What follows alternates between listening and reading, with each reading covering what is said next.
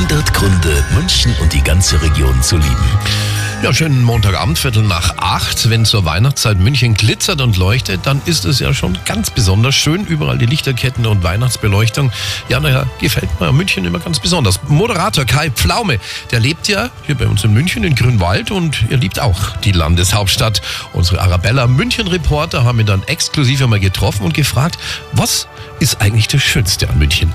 München ist eine Stadt mit Herz und München ist das Zuhause des FC Bayern. Insofern sind meine beiden Lieblingsorte die Sebener Straße und die Allianz Arena. Ja, und die leuchtet am Mittwoch ja nochmal rot, wenn die Bayern im Achtelfinale des DFB-Pokals gegen Borussia Dortmund spielen. 100 Gründe, München und die ganze Region zu lieben. Eine Liebeserklärung an die schönste Stadt und die schönste Region der Welt.